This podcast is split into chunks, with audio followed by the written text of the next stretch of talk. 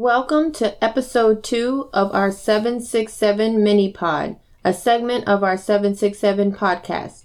Today's thought is about transformation.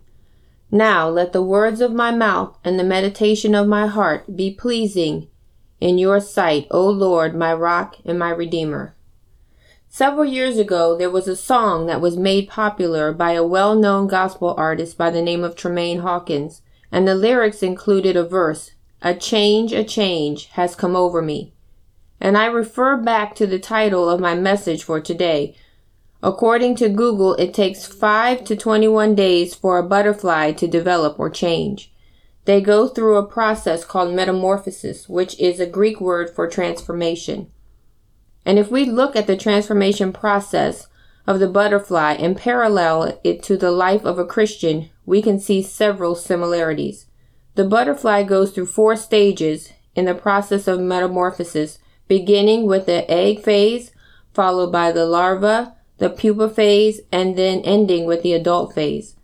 I would like to liken the egg phase within the life of a Christian as the stage when we first come to Christ and we turn our lives over to Him. This begins our journey or our process and is where our transformation as Christians begin. For as we read and study the Word, and we begin to get deeper understanding of the Word of God, we are taken through our own metamorphosis and the transformation of becoming more like God. I found it interesting that the final stage of the butterfly's metamorphosis or transformation process is called the adult phase. And when we think of an adult, we think of a mature adult. To be mature in Christ is to be more like Him conformed to his image and therefore walking as he walked and taking on the characteristics and attributes of Christ. In Colossians 1:28 the apostle Paul wrote, "Him we proclaim, warning everyone and teaching everyone with all wisdom that we may present everyone mature in Christ, conformed to his image." We as Christians begin our process towards maturity when we turn our lives over to Christ and as we read and study the Word of God, and the Word begins to transform us from the inside out.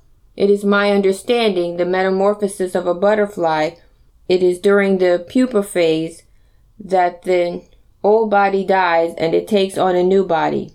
This phase, referencing then old bodies die and it takes on a new body, embodies the Christian transformation where we put down the things we used to do and begin to transform our lives by living a life that is more pleasing to God. Colossians 2 6 and 7 reads, Therefore, as you have received Christ Jesus the Lord, so walk in him, rooted in him, and build up in him, and established in faith, just as you were taught, abounding in thanksgiving. And it is through walking with him that we are changed into his image from the inside out. Much like the butterfly goes through a process of transformation, we too are going through a process of being transformed into the image of God. A couple of weeks ago, I was able to witness what I believe is going on all over the world and the positioning of people and transforming his people to the next level. I witnessed apostles operating with new vigor in their apostolic roles, ministers fully operating in their roles as ministers, and this clearly showed me that God is up to something and that we are serving a living God who is continuing to prepare his people for the kingdom.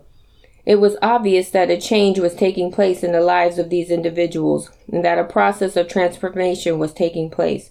This brought me to the scriptures 2 Corinthians 3 and 18 and we are all with unveiled faces contemplate the Lord's glory, are being transformed into his image with ever increasing glory, which comes from the Lord, who is the Spirit. So if we look at this scripture, it speaks of all of us, referring to the believer, with unveiled faces, contemplate the glory of the Lord. And when it speaks of having unveiled faces, it's referring to a veil, which is defined as something that conceals or disguises or obscures something. We learn of the veil with regards to Moses earlier in this chapter. We know that Moses served as a conduit between God and the Israelites. The Bible says that Moses removed the veil while in the presence of God, but replaced the veil when he returned from God's presence to deliver the messages from God. Today, we as Christians have unveiled faces, meaning we have direct access to Christ. we can speak directly to him. When it speaks of contemplating the glory of the Lord, it refers to the reading and the studying of the Word, which in turn is transforming us from the inside out into His image. The Bible says in John 1 and 1, In the beginning was the Word, and the Word was with God, and the Word was God. So by reading the Word, we can be transformed into His image by the Holy Spirit that lives inside us. Romans 12 and 2 tells us not to be conformed to this, world, but be transformed by the renewing of your mind. We learned on Monday night prayer call that we should fix our thoughts on what is true, honorable, right, and pure, lovely and admirable, things that are excellent and worthy of praise. That's Philippians 4 and 8. Several years ago, there was a slogan out that said, I want to be like Mike, referring to Michael Jordan. People young and old wanted to be like Michael Jordan. We have a tendency to want to mimic the characteristics of those we admire. But as Christians, our goal and our desire is to be more like Christ, to take on his qualities and characteristics.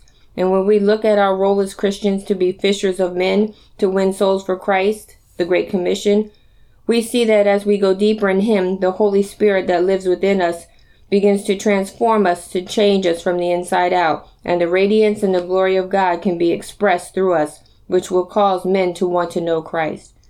So we must remain focused on the process of being transformed by continuing to read the Word, studying the Word, meditating on the Word day and night, and allow the Holy Spirit to transform us from one degree of glory to another. So in closing, much like Moses, there should be a noticeable change when you are spending time with God. Moses spent 40 days with God, and when he came down from the mount, just as Aaron noticed a change in Moses after being in the presence of God, there should be a noticeable change in us spending time in his presence. Amen.